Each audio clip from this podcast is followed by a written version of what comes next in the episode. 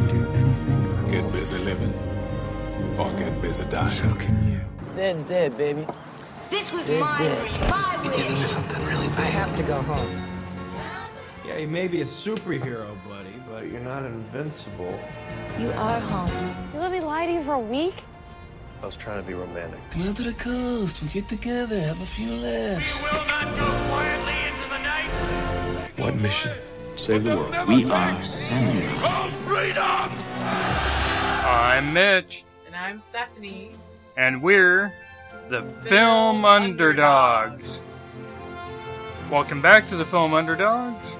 Today we're going to be talking about Wes Craven a little bit, and then we're going to talk about some of the movies and things that scared us as kids, kind of imprinted who we are as far as uh, movie makers. Uh, we'll go into talking a little bit about genre, that kind of thing. We recently lost Wes Craven, so we thought we'd take a few minutes today and talk about uh, the movies of his that we enjoyed and how he changed the horror film scene. Well, we're going to Okay. remember Wes Craven and all the glorious work he did in the horror genre of film. All the Scream movies. All the Freddy's. Freddy was my introduction to Wes Craven. Uh, I first saw the Freddy movies back when I was, I don't know, 10, something like that. And they scared the bejesus out of me, and for a long time I had a heck of a time trying to sleep after that because, you know, it's a film about don't go to sleep. So obviously it imprinted a little bit on me. You stole my word. I wanted to say bejesus. Thanks a lot. Scared the bejesus out of me. That's what I was thinking. Well, like when I was a wee little one and I was hanging out with my dad, so for some reason he was watching the second Nightmare on Elm Street. I think it was the second one. I just look over at the TV and there's some girl in a room. She's looking at her TV and then like Freddy's on there.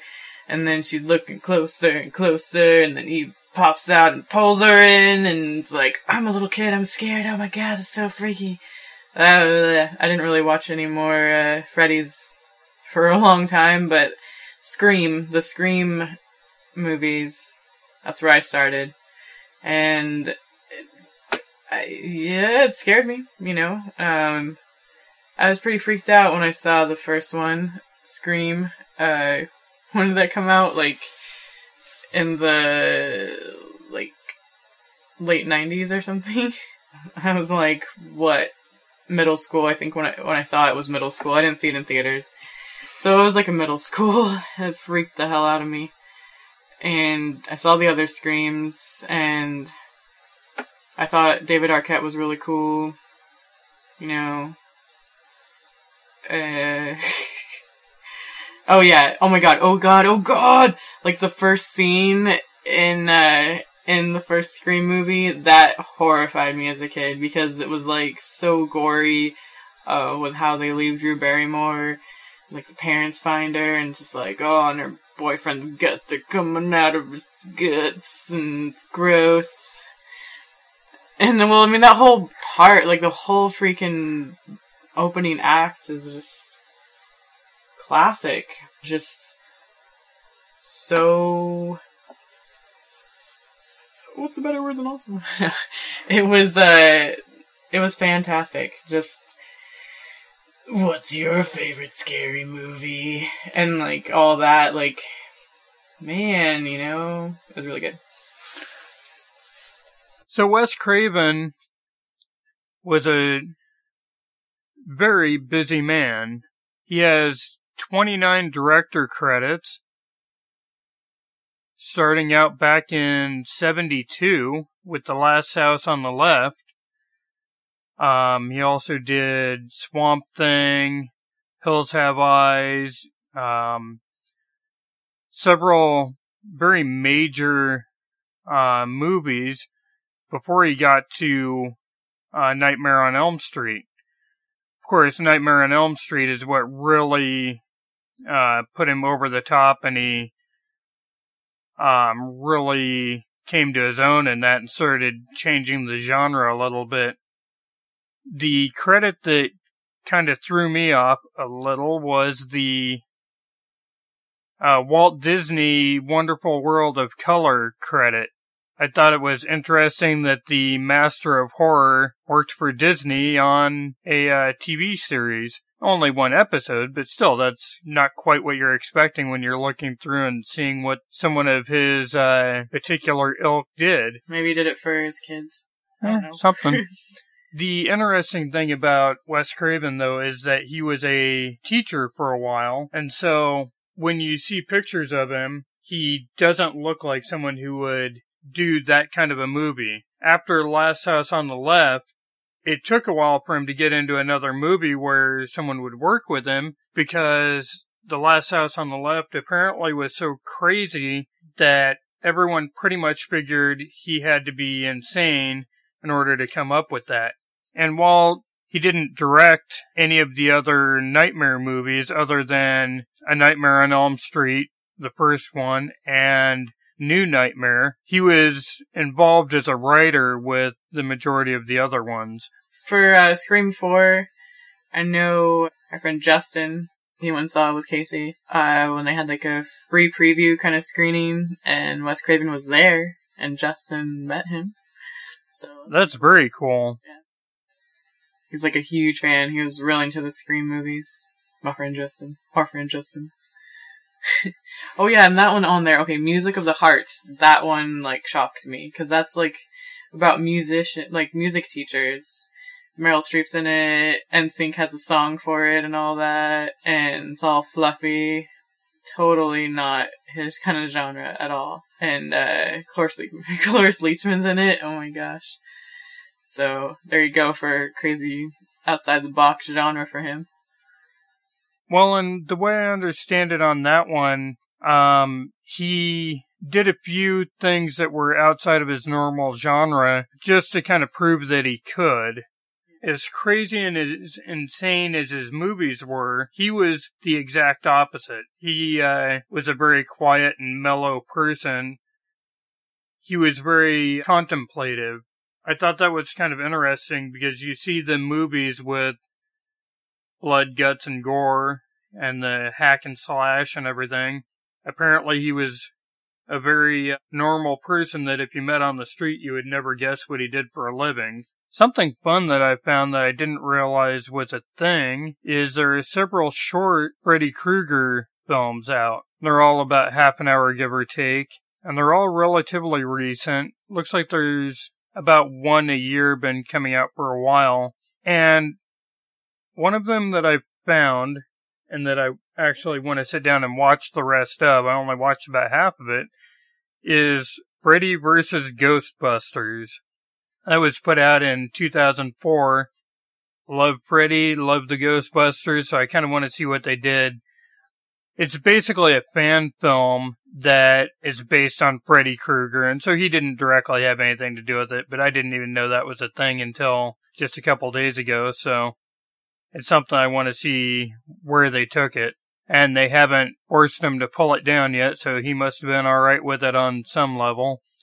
And if you're looking for those, they're called Krueger, Another Tale from Elm Street, Krueger, A Walk Through Elm Street, Krueger, the Slasher from Elm Street. So they may be some fun ones to go take a look at. Should we talk about our favorite scary movies? Yeah, let's talk about that for a moment.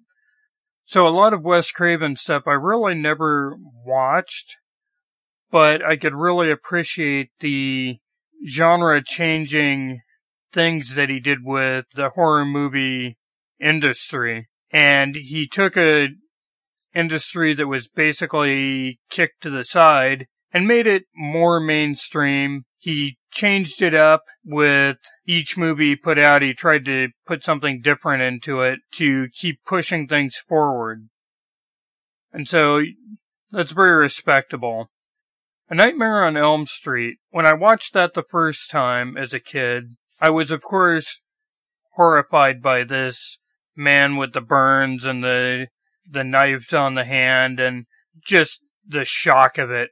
And then as I got older, the movie kind of spoke to me from a makeup point of view. That's one of the makeups I've been wanting to do for a while and I just haven't gotten around to doing a uh, makeup of because it's such an intense makeup and iconic makeup that I actually want to make sure that whenever I do it, it pays good tribute to the movie.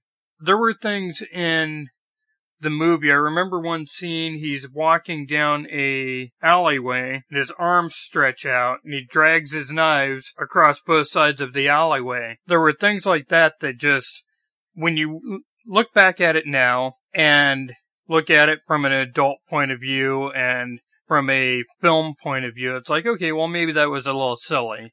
You know, you Yeah. can, When I first saw that scene, I was like, I love you this much.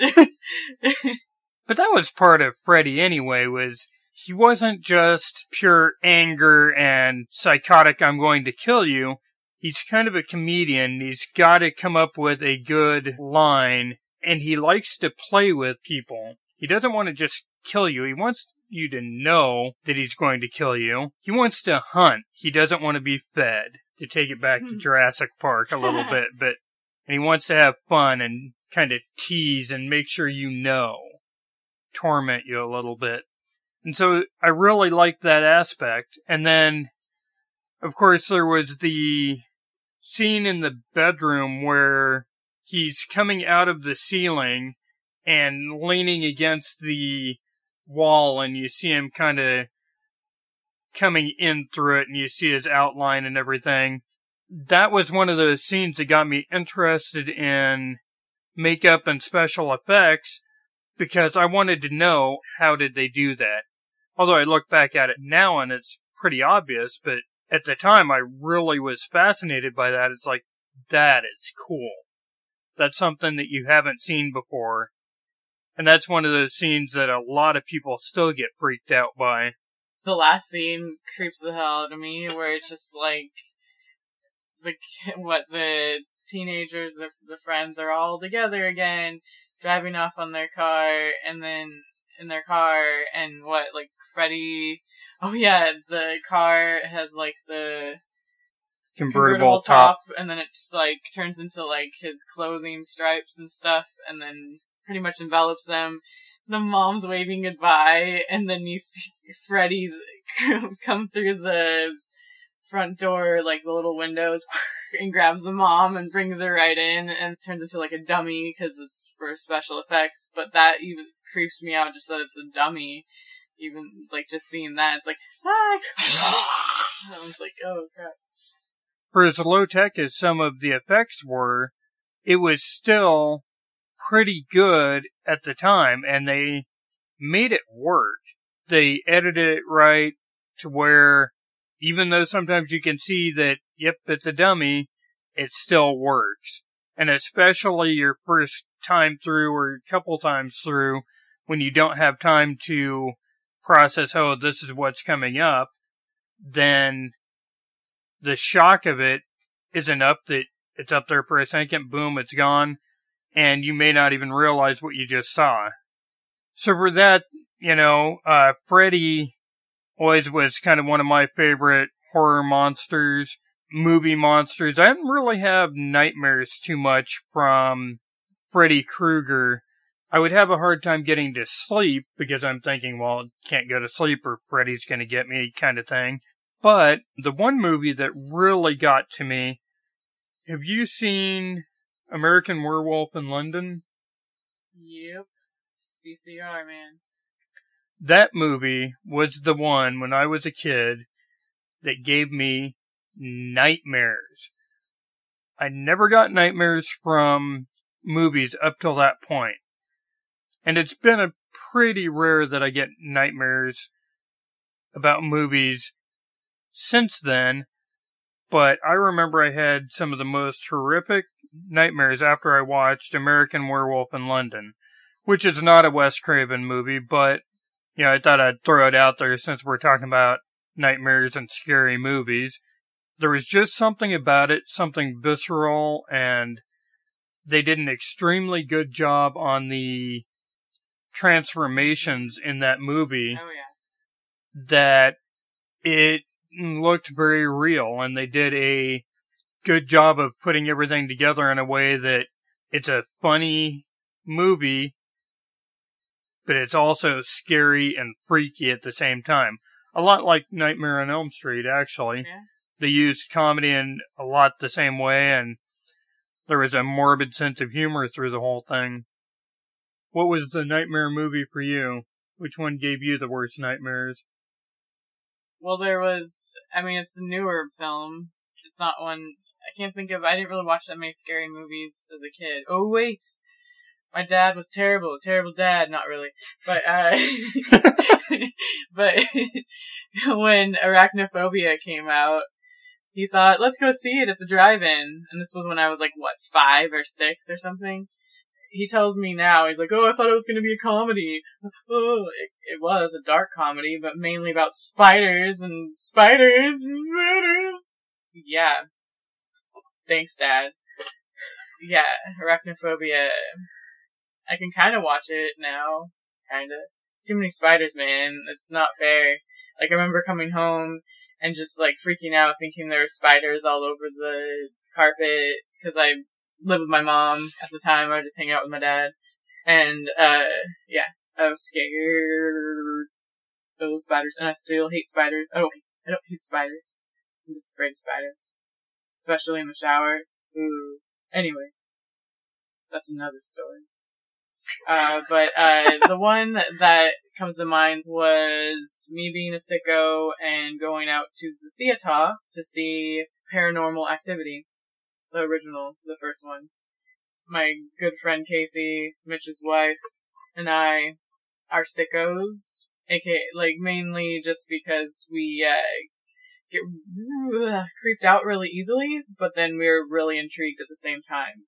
So yeah, and with uh, she saw, she went and saw it with me as well, and some other friends and stuff. Paranormal Activity, know, and uh, basically it scared the hell out of me, and I usually have my eyes closed when I know, I, you know, when I can tell it's gonna be really scary and it's gonna make me jump. I don't look at the screen, I just turn away. This time I was, my eyes were on the screen and it was the end and like, I don't care if it's a spoiler cause like, oh my god, like, she's looking at the camera at the end, looking at it, I'm like, oh, what's she looking at? I'm just gonna keep my eyes open. And then, creepy demon face thing fills up the entire freaking movie screen. I was scared for like two weeks, man. I could not sleep right. But it was a really good movie. I enjoyed it. Well, I know one that like scared me a lot was 13 Ghosts when I saw it the first time. Scared me so much I didn't even finish it, I don't think. It just like, for me, when it's like something scary on film, it makes me feel like so uncomfortable where it's like, okay, it's like a hard thing to describe where it's like, something like clawing at your brain or something. It's like, and it's like, come on, go away. And then when it's gone, you're like, okay. Cause that's what it felt like with that movie where it's like some creepy face, ah, ah, ah, and then it's like, I hate this, and then it was over.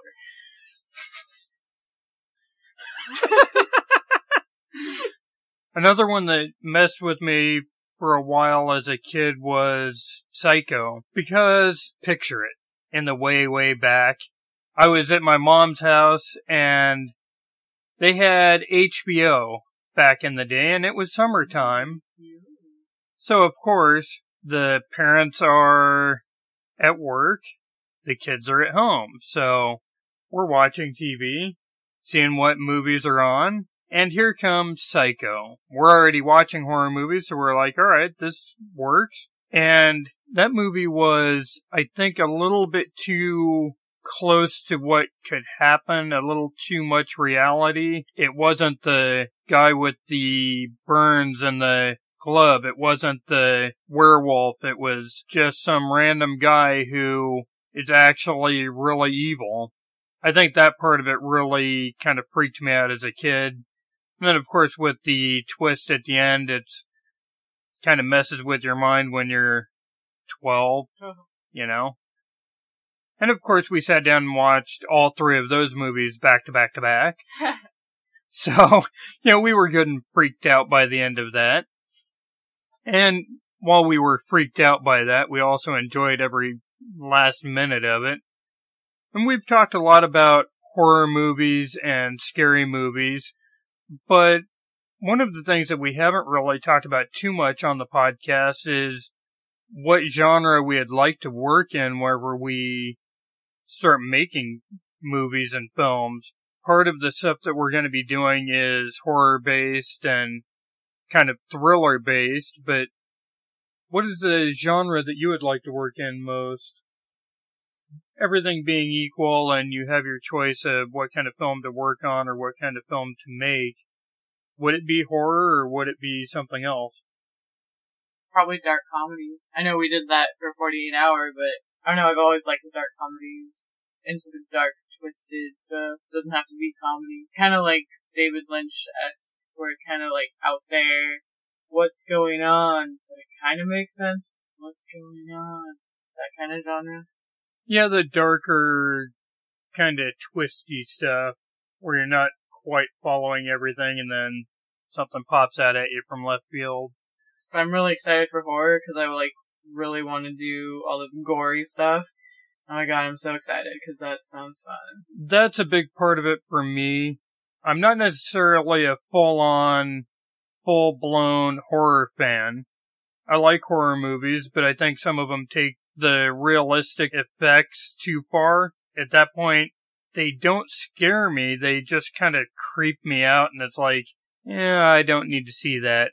I really enjoyed the Hostel movie, but I enjoyed the concept of it. But then there were certain scenes where they showed a level of realism and uh, almost HD horror and gore that was a little too realistic, and it just gave me the heebie-jeebies. I didn't want to look at it, and so it actually, to me, took away from the film.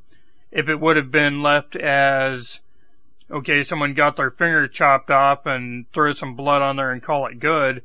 That's one thing, but I don't need to see the tendons sticking out and all of the gristle and it was just a little too much. Dude, I'm with you. Like, I cannot watch any of those torture. What are they called? Like torture porn, I think is yeah, torture porn the movies. term for it. I mean, I saw one called Vacancy with Luke Wilson. But anyways, it was kind of like that, where it was just like snuff films or like, ugh, I just, no, no. I don't like seeing people being tortured. Like, especially like the fingernail peeling off thing. Yeah, no. That's like the worst form of torture ever. And it's just a fingernail, but it's gross. No, no, no, no, no. I even saw like House of Wax with Paris Hilton. She dies in it. Yeah, it's good.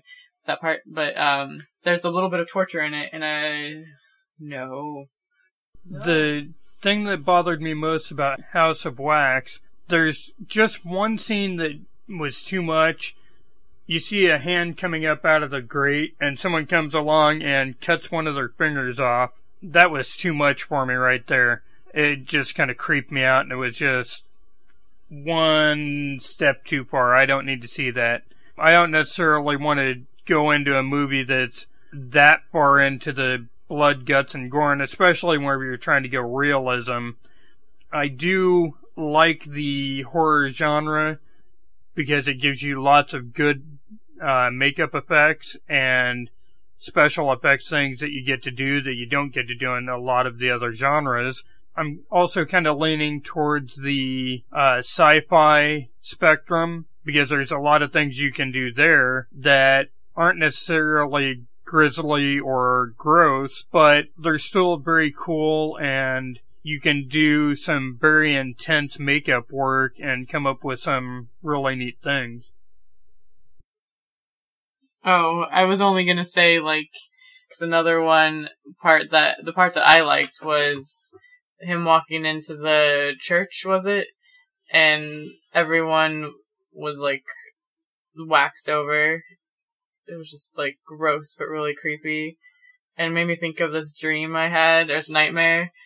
These two girls, well, early 20s, whatever, going on a road trip, and I think they like stop somehow. They're, from some reason, they stop uh, on the side of the road, and I'm like one of them. I'm not me, I'm just character in the dream. Uh, it almost creeps me out just talking about it because it's more of like how I felt in it than what happens in it. But it's basically like they're it's a ghost town basically. They're looking through windows, and then there's this old lady who looks in the window, looks out the window at her house, and uh, I know at one point one of them, like not me, but the other friend, uh, she sees like a dead man, dead body, and it's kind of like this thing where they're trapped there, and this old lady is all creepy, and there's police there trying to like figure out something about the murder that happened to this dead guy, and basically these girls are trapped there, and it just kind of want to write something about that, maybe do a movie about that, but it was just like. Bleh. It was really gross. Creepy. I was kind of just saying it so you know. I might not put it. I won't keep it in. Yeah. I'm just kind of talking about it. it just. I, I I sometimes have a recurring dream where it's like driving through like this trailer parkish, like some weird like market thing going on, but then it turns into a trailer park. Then it turns into like tents and stuff or something, but it's like it's that town. It's like it's that somehow it's that town, and I get that recurring dream. It's like That's the thing about dreams, though, is you can get weird feelings about it, and you know, even though the town that you're in doesn't look like this other town, or this place doesn't look like the other place, but you know, okay, this is what it's about. I'm in this given place, you know? And reoccurring dreams are always fun. We do have a special interview planned for our uh, October podcast. There's a local cosplayer named Ryan Wells who does some absolutely insane costumes. He's insane. Insane. now he's done some pretty cool ones. He did Falkor from the Neverending Story. That's one of my favorites. Unfortunately, I didn't get to see it in person. Well, I saw Immortan Joe from Mad Max. I saw that one. That was so good. Oh my god. Yeah, that was pretty intense. He did the alien from Mars Attacks. Mars Attacks. That was really cool. I got to see that one live too, and that was Yeah. that was cool. So we're going to be doing a interview with uh, Ryan. It's going to be a double length interview, hopefully, and we're going to go ahead and split it up into two separate weeks. So one week you'll get the first half of the interview, probably around 30 minutes, 40 minutes on that, and then the next week you'll get the remainder of the interview. So that's something to look forward to. I thought it'd be appropriate for the Halloween time of year, you know? Talking to someone who does the costume thing year round and does super crazy costumes. He goes into a level of detail that is just, it's just insane. he really, he goes above and beyond. The man really should be working in film because he's got the talent for it. So that's something to look forward to. Oh man, let's talk about films. This week for our movie, we watched Reservoir Dogs. Stephanie hadn't seen this movie yet, and it's one of those classic old movies that, you know, I've seen it many times and I've always really liked it. We got talking about it one day and Stephanie said, Yeah, I've never seen that. So we sat down and watched it and we're going to do a little review. I'm sure most of you have seen it, but if you haven't, it's a really good movie that you need to see as long as you don't mind a little bit of blood and uncomfortableness and pretty much the things that we've talked about that we don't like about certain movies, but in this case it works. It's got some blood, it's got a little bit of gore, a little bit of torture in it. Lots and lots of profanity, Tarantino style. Yes. Oh yeah. If you haven't seen Reservoir Dogs, directed by Quentin Tarantino, His debut. Yeah, he wrote it along with Roger Avary. It has Harvey Keitel in it, Tim Roth, uh, Michael Madsen, Steve Buscemi. Chris Penn, who looks like Jonah Hill in it. It also has Lawrence Tierney in it, and of course, Quentin Tarantino. He likes to be in most of his films, or he did. I don't know that he's still doing it. I don't remember seeing him in his last one, but he probably was at some point. The film revolves around a group of thieves who get together to do a heist, and the heist goes terribly, terribly wrong. The interesting thing about this particular heist film is the one thing you never actually get to see is The Heist. In the end, I feel like it really worked without showing the heist. It told the whole story. If it would have showed the heist, it would have taken something away from the mystery of what happened. The whole film is shot out of order, which is kind of a Quentin Tarantino way of doing things. Um, you get this jumble of scenes that go back and forth, back and forth, and you've got to kind of put it all together in your head in order to figure out the way everything went. What you end up having is before the heist and the end of the heist being mixed together, if you actually showed the heist itself, I don't think it would have worked as well. Because then you would already know specifically what happened, what went wrong. You would see why Mr. Blonde snapped and started shooting people, which probably wouldn't work as well for the overall story. You would, it would definitely take away from uh, the characters. It was definitely all about the characters and who they really were. Another interesting thing is who are the characters? They're doing a heist together. Other than Joe, they all know Joe and they all know Nice Guy Eddie, but they don't know each other. They want to make sure that there's no way for the police to link everything back to them. So what they've done is given aliases to each of the thieves. Harvey Keitel is Mr. White. Uh, Tim Roth is Mr. Orange. Michael Madsen is Mr. Blonde. Edward Bunker is Mr. Blue. Quentin Tarantino is Mr. Brown. Uh, you forgot about Steve Buscemi, Mr. Pink. Ugh. How could you overlook Mr. Pink? I mean, Steve Buscemi. Ahem, him, excuse me. He's the character who tries to keep things together and keep things calm as much as possible. And he's kind of the one that he just wants to get in, get it done, and move on. He doesn't want all the drama and everything that is seeming to come along with this. And Mr. Orange, of course, had a different backstory. He's not actually a thief, but he's a cop.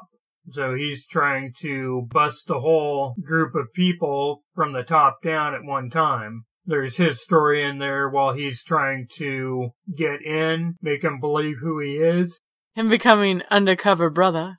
And then, of course, him simply trying to survive after he gets shot. It's a very good movie. Well worth the watch. You definitely will never listen to Stuck in the Middle with You in the same way. The movie kind of warped my view of that song. But, you know, anytime I hear it, don't care where I'm at, I've got to do the little dance. Oh yeah. Michael Madsen, after seeing this movie, I think he's so hot. I'll have to watch the other Tarantino movies, you know, again and be like, Michael Madsen, oh my god, he's so hot and psychotic. At least in this movie, he was Mr. Psycho, Psycho Killer. Yeah, he did play the psycho killer in this one. In the stuck in the middle with you scene, if I remember correctly, they didn't have anything specifically planned for him to do. The dancing was something that he came up with. He basically wanted to make it as creepy as possible, and so dancing around with a straight razor in his hand to stuck in the middle with you was probably about as creepy as you're gonna get.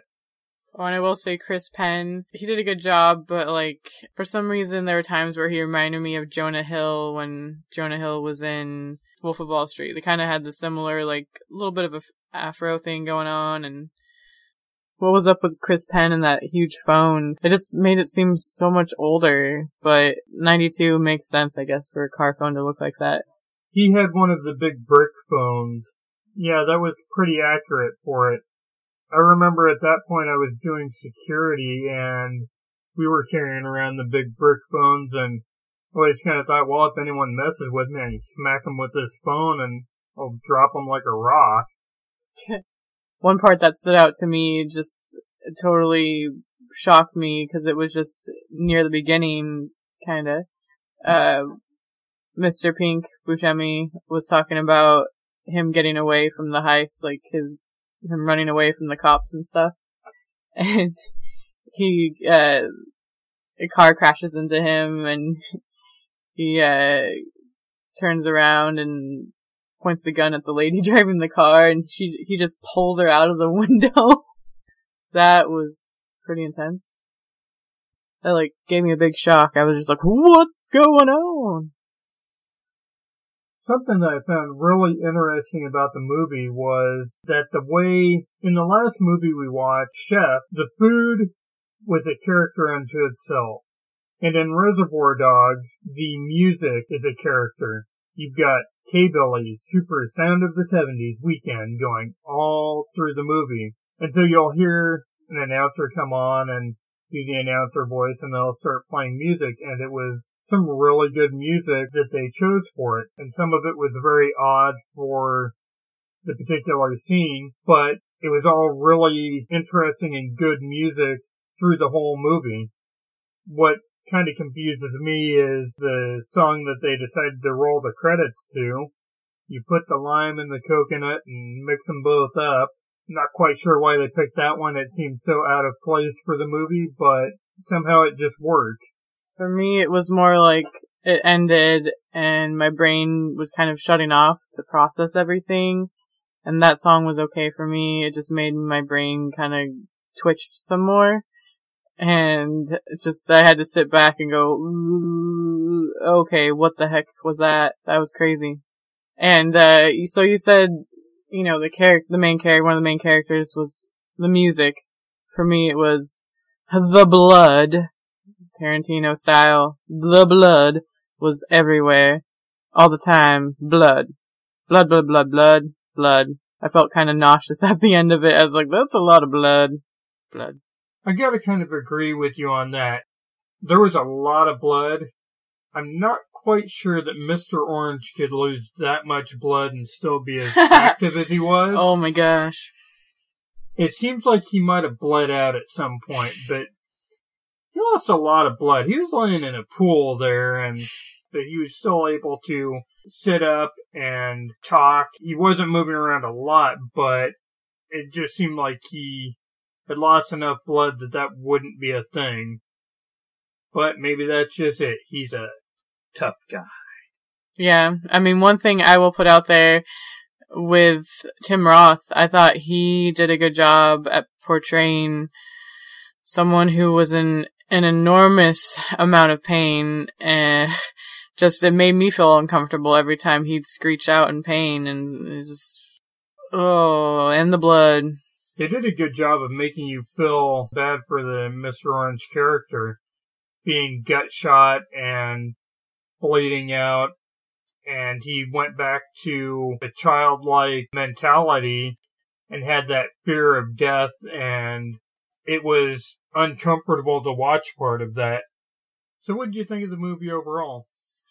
Kind of explained it already that it made my brain twitch a lot. So this movie was insane. I mean, it was Tarantino's directorial debut and I had not seen it before. I'd only seen, you know, like Kill Bill movies and Django and some others. I just go back to this. It was like, whoa, this is total Tarantino style. The dialogue. They had some little, you know, clever lines in there. I liked when, you know, Madsen's character was Mr. Blonde. is drinking soda from a straw. And uh, he says to Mr. White and Mr. Pink, "Hey guys, uh, I gotta show you something." And like he tosses his drink at some point, and uh, Mr. White says something like, "Oh, don't you have some fries to go with that soda?" He's like, "Oh no, I already ate those." You know, just like I just thought it was just cool to just throw that line, and you know, those lines in there. It's pretty funny.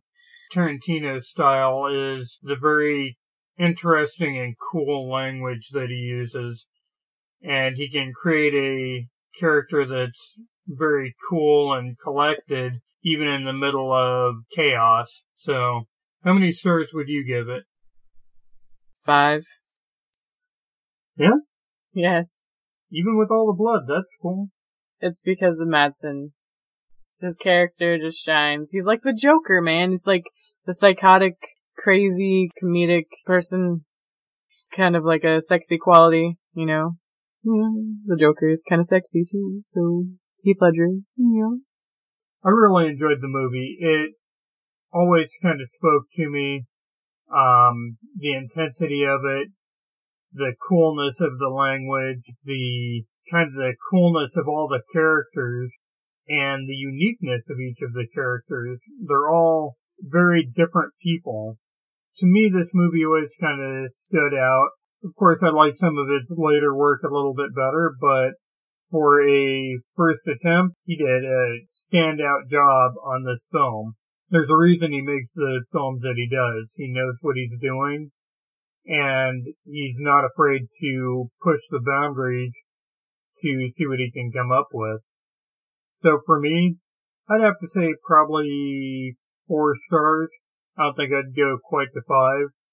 I don't have a thing for Madsen either, so, you know, that's just me. Oh yeah, and Tim Roth, I thought he did an excellent job. I mean, I felt like the movie was more about the characters than anything. I mean, there was some action, yes, and there was some intensity. Like, you know, with the Kill Bill films, there was so much more going on with all the action and all this and this and that. But this one was really about the characters and the blood. And the music. And the blood. Anyways, so yeah, each character definitely stood out to me, at least with the misters, all the people in the crew. You know, the head guy, you know, he was kind of interesting. He's like, oh, let's not be all comedic and jokey. We're not going to joke about this. It's my way or the highway. Oh yeah, he said my way or the highway. I was like, really? You're going to be that cliche and put that in there, but fine. When this movie came out, I don't think the line, it's my way or the highway, it wasn't as worn out as it is now. Oh, okay. I thought the take on it was odd. He said it in a weird way. Yeah. And that drew more attention to it. Maybe that was the point, I guess. The way he actually said it was kind of odd, so. Yeah, I get that. But I will say Tim Roth, everything he had to go through with being undercover and like being kind of like an actor, I'm guessing, was just going over the same lines over and over and over to where it's just, it's him to where you see him in the role. It's pretty cool. I really like that scene also where he's going over and he's telling the story over and over and over to um, put himself into it. Just the way they did that was pretty intense. And even though you know that he's telling the story, when they get to the scene where he walks into the bathroom and there's the uh, sheriff's officers in the bathroom, I think your heart still kind of catches a little bit and you go, oh, how are you going to get out of this? Even though you know it's a story, you know? Yeah.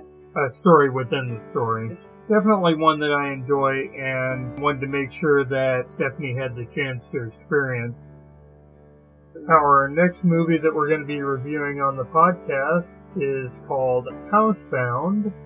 Housebound is a movie about a woman who is under house arrest. She goes to stay with her mother and she comes to find that the house is haunted.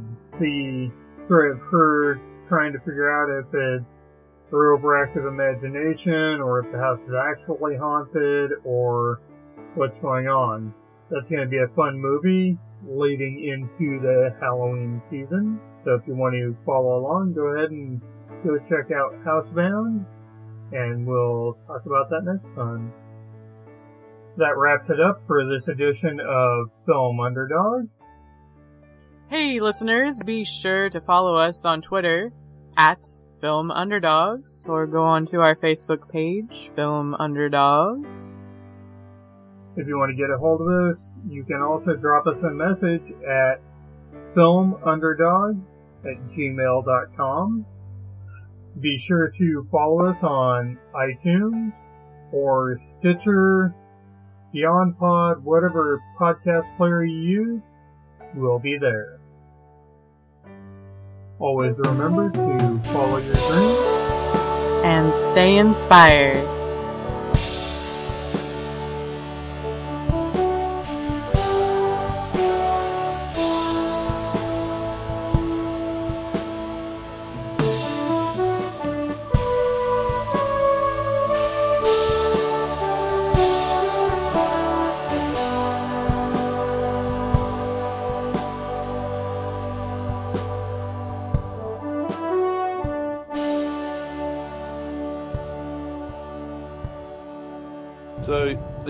Proceed with the story that Mr. McRandall was attacked by a vengeful ghost? Yes. Right Righto.